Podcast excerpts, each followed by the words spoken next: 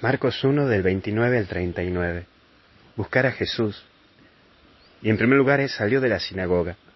La importancia de la oración en la vida de Jesús es el eje, lo central. No dejes nunca tu tiempo de orar, de acercarte a la capilla y estar un rato en silencio y oración. Busca tu espacio, tu momento. Allí está tu fuerza para todo lo que te toca enfrentar en el día. Allí está tu lugar y tu momento para encontrar respuesta a muchas de tus preguntas. Y la clave es el silencio. En segundo lugar está la toma de la mano.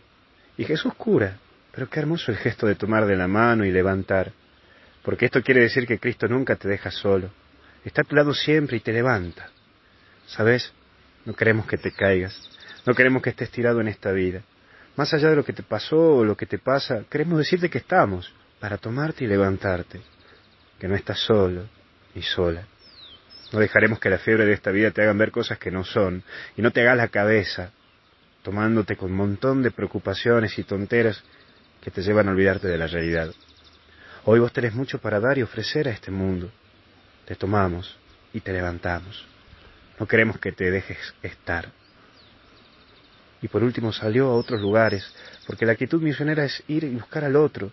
Hoy toma esa actitud misionera, anda a visitar al que te necesita hoy, aunque sea mandarle un mensajito preguntándole cómo está, aunque sea mandarle una meditación del Evangelio, esta o la que quieras, pero llevarle a Jesús, a esa persona que sabes que está distanciada de Dios, aunque sea llegate a rezar por esa persona que sabes que lo necesita.